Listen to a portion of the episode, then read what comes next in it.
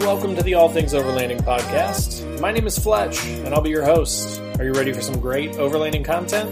Then let's get into it.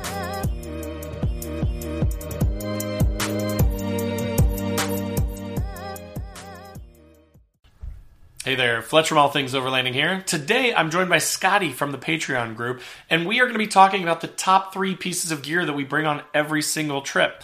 This is one of those once-a-month episodes where actually the people that are in my Patreon group come and actually get to hang out on the podcast and on the YouTube channel and get to be in an episode. So if that's something you're interested in, check out the description down below to see the link for Patreon and come join us on the Patreon group. We'd love to have you.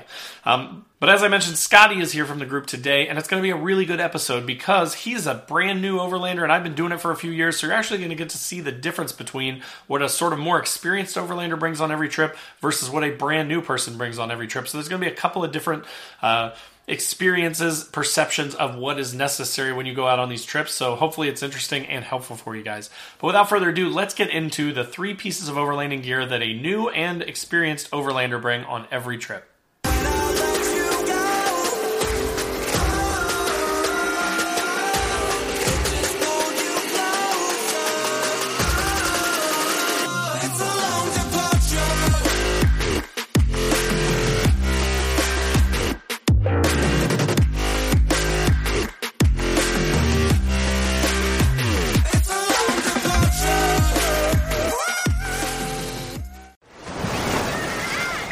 Hear that? Believe it or not, summer is just around the corner. Luckily, ArmorAll, America's most trusted auto appearance brand, has what your car needs to get that perfect summer shine. Plus, now through May 31st, we'll give you $5 for every $20 you spend on ArmorAll products. That means car wash pods, protectant, tire shine, you name it. Find out how to get your $5 rebate at ArmorAll.com. ArmorAll, less work, more clean. Terms apply. So, hey, everybody, as I mentioned in the intro, today we are talking about kind of the top 3 pieces of gear that we take with us on all of our trips, whether it be like an overnight camping trip or a longer 3-day or 4-day or 5-day or longer overlanding trip. There's always those pieces of gear that are just sort of necessary, at least to us, right? So today we're going to talk about that. I'm joined by my buddy Scott from Arkansas. Scott, hello. Thanks for being with me. So I've been doing overlanding for about 4 or 5 years now. And Scott, how long have you been doing it? Less than a year, right at a year, something like that. Just kind of getting into it. Cool. So, yeah, so that's part of why we thought this might be a good sort of thing is, you know, I'm going to kind of talk from a place where I've kind of been doing it for a little bit. Scott's going to talk from a place where he's a little bit newer. So we get kind of 2 different perspectives on it. So we can kick this off here. We'll just kind of run through. I think we'll just take turns talking about our 3 top things that we take, and we'll just kind of run through them here. So, do you want to go first, Scott, or you want me to go first with my first one? What do you prefer? Oh, it's your show. I'll let you go first. All right. Well, I'll kick us off here. So, I've been thinking about this a little bit prior to us getting together. And so I think the first thing that I always take, it's just in the truck nonstop. Now it's not always on, but it's always in the truck, is my fridge. And I'm a little spoiled now that I've had this fridge for probably 3 years out of the last 5. And I did do cooler. I started cooler. I was messing with the ice. I went on a 4-day trip to West Virginia and had to stop at a gas station and pay like $15 worth of money for ice there to top it back off midway through the trip. And it just wasn't very convenient. So for me, I switched to a fridge. I did a full sort of shelf in the rear of the Frontier that takes up half of the rear seat. And then I've got the fridge on a slider there, so I can just slide it right out and get access to it. But I mean, that's been a game changer for me to be able to have cold drinks. I even sometimes I'll use it like when I go to the grocery store. I'll just, if I know we're going on a big grocery trip or we might have to run multiple errands, I'll kick it on the night before and then we'll go to the store. We know we can put our cold stuff in it and we can still go run our errands without having to run home to get everything into the fridge. So it's just a handy thing. But on trips especially, it's like super amazing to be able to just pick up, you know, sometimes I'll be going up to like the UP to go to like the core trip or whatever. I will stop sometimes and pick up some beer, but maybe sometimes it's not cold, and to be able to throw it in there and not have to worry about it melting my ice and, you know, having the ability to cool things that maybe weren't cool before is kind of a nice thing to have. So that's kind of my first piece of gear that I always have to take to the fridge. So how about you, Scott? First off, I'm still doing this with a cooler. Yeah, I need a fridge. I can see the. There's nothing wrong with it.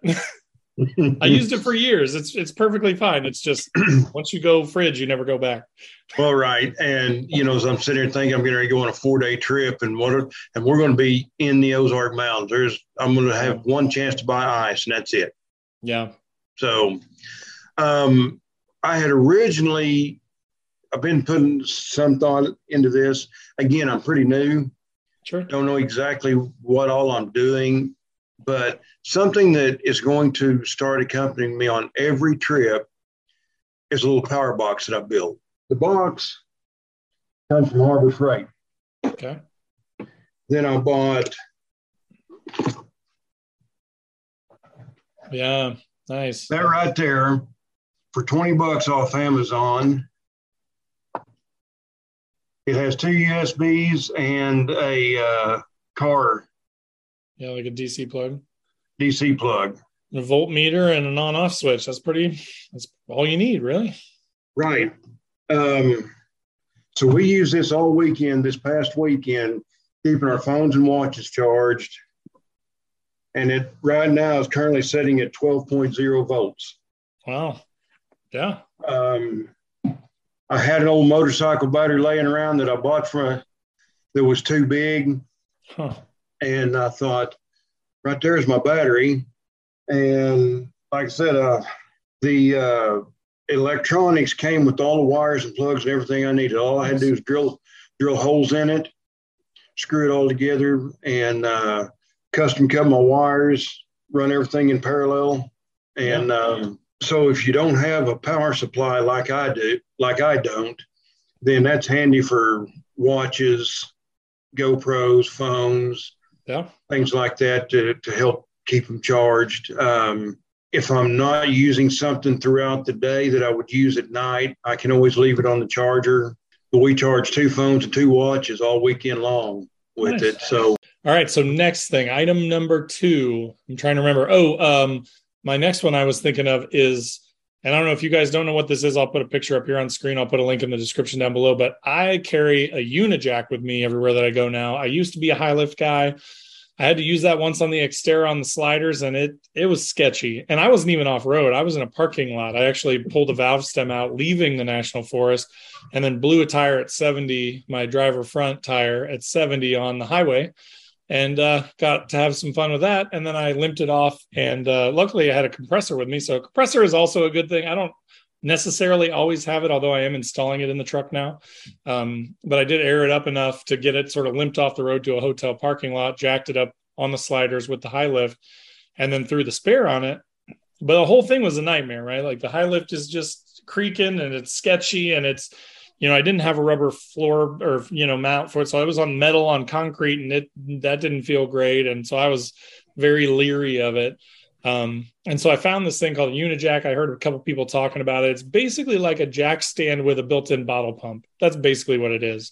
So it has a little locking teeth on it. You jack it up and then you put the pin in and you lock it in place. I like that, though, because of like the size of my truck, because of how big it is on the 35s and stuff. It just makes me feel a lot safer with it, being able to lock it in place. And you can kind of put it on a diff or an axle or just about anywhere that you really need to get it. Whereas, again, with the high lift, I either had to put it on a slider or the front bumper, or, you know, there's an attachment where you could hook it to a wheel. But most of the time I'm trying to change a tire. I mean, that's mainly what I've done with it. So that's kind of why I switched to the Unijack. It's also smaller, so it's got a wider base, right? But then it's not nearly as long as a high lift. So I actually keep it in my deck system. It's actually in a drawer, so it's out of the weather. It's stored someplace watertight, and it's just always in the truck. But, you know, you could argue the same with recovery. That's kind of along those lines. I think recovery / tools to be able to work on your vehicle, or at least change a tire kind of a deal, or things that I always would take with me. So that's my second thing. I've got a high lift, and I absolutely hate a high lift jack. Yeah. When I was 14 or 15, my mom and I were changing flat. My dad had a high lift. And when I went to let the jack down back in those days, if you remember the old bumper jacks that hooked in the bumper, you could hit that handle when you're sitting down, it'd walk itself down. For 14-year-olds, pretty cool to watch. Yeah. But I did that with a high lift one time, not realizing the high lift has a 4-foot-long handle. Yeah. And I was leaning over when I kicked that thing off, and it hit me under the chin. and went up to the top and then hit me in the back of the head, and that sat there flipped on me all the way down.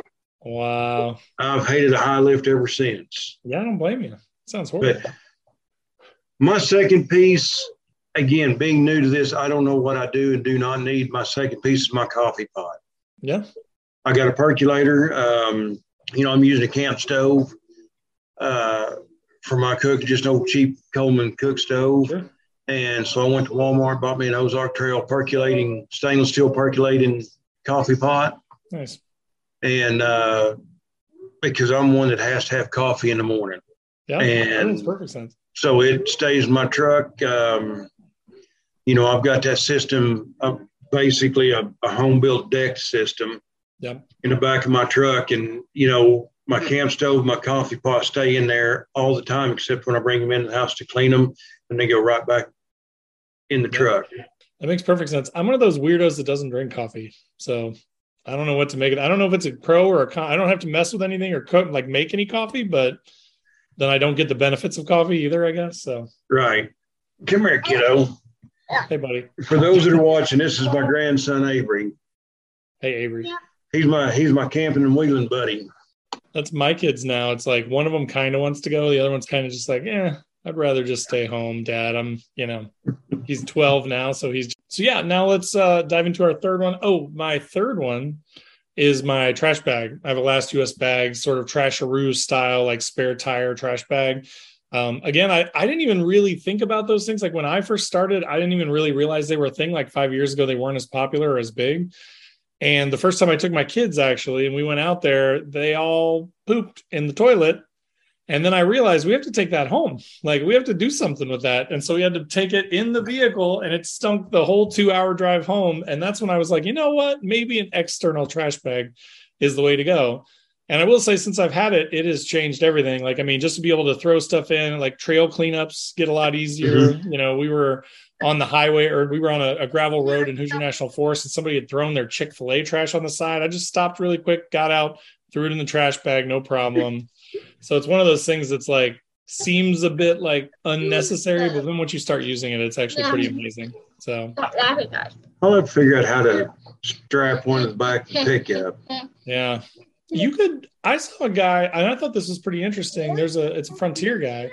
He doesn't have a rear mounted spare, but he has a bed rack, and he mounted his inside the bed rack now, but he has an open bed rack, not like an enclosed thing like yours. You probably want to do that, but I just was like, oh, that's actually kind of a clever idea to put it inside the rack, because it's still outside the truck, and then it's not getting the wind and the weather and all that, so it'll probably last longer. I might look at the camper shell handles and stuff and see if there's a way that because I've got one of them that doesn't work. Yeah. So there's got to be some sort of, I hate to drill holes in fiberglass, but some sort of like a resealable hook or something, something that would like seal watertight, even if you had to put a bolt through the top or something. I can fabricate something. Yeah, something like a D-ring or something, right? Like 2 D-rings up top, and then you do something through the bumper or something. Well, I can build something that hangs over my tailgate. Yeah, that'd be cool. Open the camper lid, hang that over the tailgate, then close the camper lid, and that'll keep it secure. I'll look into it. My third piece, I don't know, I'd have to say is my tent. Because that's my only form of sleeping right now is a tent. I am kind of a wuss. I do carry an air mattress with me. I don't blame you. I hate sleeping on the ground. Yeah. One of the things when I first started listening to you, one of the very first things you said about your rooftop was you were tired of sleeping on the ground. Yeah. And you tried 2 or 3 different ways of camping, and it didn't work until you finally got into the rooftop tents. My tent and my sleeping mattress go with me, and then I've got a small inverter. Nice. So I can blow up the mattress. That's it. Again, I'm too new to this to have gone through all the gear that you have and figured out, or you and Jack. All the money wasted. Well, either or. To figure out what I do and don't need. Yes, I take tools with me all the time because you never know. Zip ties. Yeah. Zip ties and duct tape because you never know. you know, basic camp gear stays in my truck 100% of the time. Yeah. Love it. So yeah, that's kind of where I'm at with all this stuff. Yeah, no, that makes, I mean, it makes perfect sense. That's the thing too, is like, you know, for those of you listening at home, like this is a great example, right? Of like, I'm talking about bougie stuff here, right? That you don't actually need. You don't actually need a fridge. You don't actually need a Trasharoo. The Unijack thing, I think, is pretty useful. You know, some sort of a recovery tools / ability to work on your vehicle is important. I mean, that's the only thing really that, honestly, that I've talked about that's necessary. I mean, we're not talking about only gear that's necessary, so I don't feel bad about the things that I said. But, you know, I mean, what you're saying, Scott, is 100% right. Like, you don't have to have tons and tons of bougie exterior extra gear that requires, I mean, like that's the thing with the fridge is I need I'm running a whole dual battery system and a whole RedArc thing just to support all that. Plus all my other lights and all that stuff. So, I mean, the deeper you get into it, the more money you waste and spend. And like, again, my truck's sitting in my driveway broken right now. I've got all this gear and all this stuff. And I went out tonight and I just looked at my RedArc. I'm like, I'm at 100%. My solar's keeping everything topped off. I can't drive it. You know, it doesn't, if you just have a reliable vehicle and something to sleep in and something to cook with, that's really all you need. So, yeah, that's, you know, I think it was you said in the very beginning, grab what you got and go. Yeah. You know, take what you've got available, whatever vehicle you've got, whatever camping gear you've got, and just go and figure out what you need. And that's kind of where I'm at now. I'm figuring out, like I can already tell you that I need a fridge. Okay, I want a fridge, but it's going to fall into the need category because, again, you know, I'm getting ready to go on a 4-day venture, and I've got one shot at ice, and that's it. Yeah. And I don't have a $300 cooler to keep ice for 5 days. Well, and for a $300 cooler, you could get a $300 Alpacool 58-quart fridge. Now, you got to have power. That's where you get in. That's where it actually gets expensive. Fridges are cheap. But you got to have a good AGM battery, starter battery, and maybe a backup like a Noco or something, just in case you kill the battery. But you know, so you know, I like that. I love that stuff. So I think this was great. I hope for everybody listening at home that you got some good ideas here, and that you you see that disparity, right? And you see that you don't need to have all that fancy stuff or do that stuff, but sometimes it is nice to have. So like as you move through it, like you said, Scott, like. You'll learn the stuff, but just don't listen to like people like me or anybody else on YouTube that says you need to go buy this and this and this and this. Like go out for yourself, see what you need, and then make your own decisions based on your budget. So absolutely. I think that's great. Thanks, Scott, for being with me. You bet. All right, guys, so that was the episode. Thanks again to Scotty for taking the time to hang out with me. Again, we do this once a month. Every single month for all the people that are in the Patreon group. Whoever's available, if you're available on the night that we choose and you want to come hang out, you get to be on the podcast, you get to be on the YouTube channel, and we all just hang out and talk about overlanding stuff. So if that's something you're interested in, down in the description below will be links to the Patreon page, to all my other social channels. If you want to come hang out on any of those, I'd love to have you, but definitely click through that Patreon link and come join the Patreon. We'd love to have you in the group. We've also got an exclusive Discord that only the Patreon folks get to chat in, and we chat 24/7. So any questions you've got, any gear stuff, rig stuff that you're working on, we